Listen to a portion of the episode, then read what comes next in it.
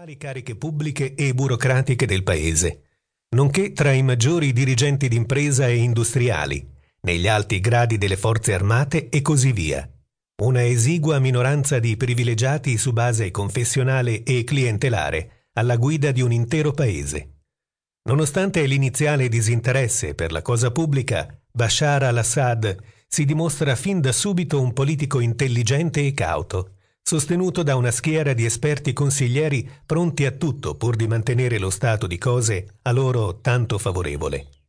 Agli inizi del nuovo millennio è evidente agli occhi di tutti che il mondo intero è percorso da una scossa nelle tensioni latenti che già si erano palesate nel decennio precedente. Assad ne è ben conscio e sa che lo stesso discorso vale per la Repubblica che si è trovato a dover governare. L'alleanza storica della Siria con l'Unione Sovietica aveva portato nelle casse di Damasco un costante flusso di finanziamenti che avevano gettato le fondamenta per un'economia nazionale essenziale, ma stabile ed efficiente. La Siria è già negli anni 70 una tra le principali potenze industriali e politiche della regione mediorientale. Il potere culturale e simbolico di Damasco, come antica capitale del grande califato Omayyade, aggiungeva al tutto una importante forza ideologica. Forte di questa consapevolezza, Assad gestisce la Siria con grande cautela e scaltrezza.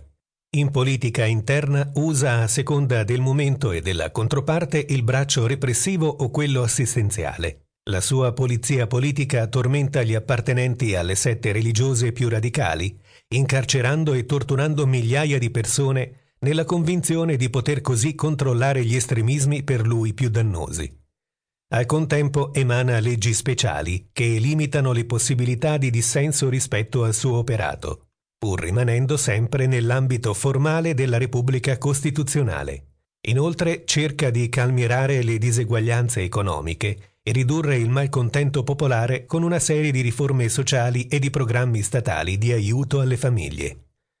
In politica estera si dimostra più spregiudicato, arrivando a denunciare pubblicamente e con forza l'invasione militare statunitense di Afghanistan e Iraq, a intervenire militarmente in Libano e a dare ospitalità ad una lunga lista di organizzazioni di lotta armata palestinesi.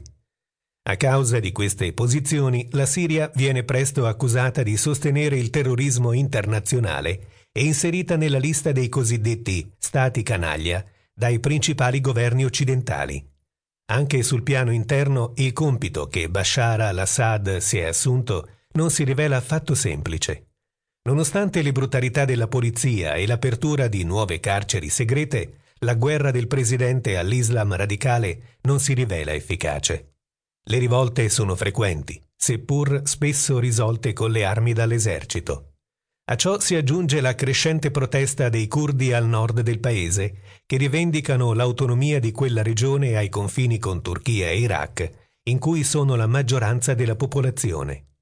Come se ciò non bastasse, alla fine del primo decennio del 2000, l'insofferenza per i privilegi accumulati nei decenni dalla comunità alawita si fa evidente.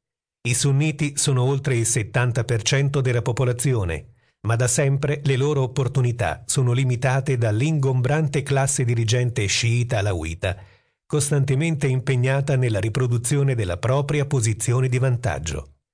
Il suicidio per autocombustione di un giovane venditore ambulante tunisino, Mohamed Bouazizi, nella cittadina di Sidi Bouzid, nell'inverno del 2011, scuote profondamente l'intero mondo arabo. Il suo gesto mette a nudo le contraddizioni dei governi dei principali paesi della regione, portando a un'intera stagione di proteste e rivolte. Come in Tunisia, Egitto, Libia, Algeria e Yemen, anche in Siria la notizia esplode nelle crepe della società, con degli effetti assolutamente imprevedibili. Le cosiddette primavere arabe scoppiano in molti paesi a maggioranza araba, ma in Siria la situazione degenera rapidamente e irrimediabilmente verso un conflitto armato a tutto campo che, in modo simile a quanto avvenuto nella Libia di Gheddafi, porta svariate fazioni alla lotta senza quartiere per la conquista del potere. Si apre una guerra civile che dal 2012 continua a mietere vittime tutt'oggi.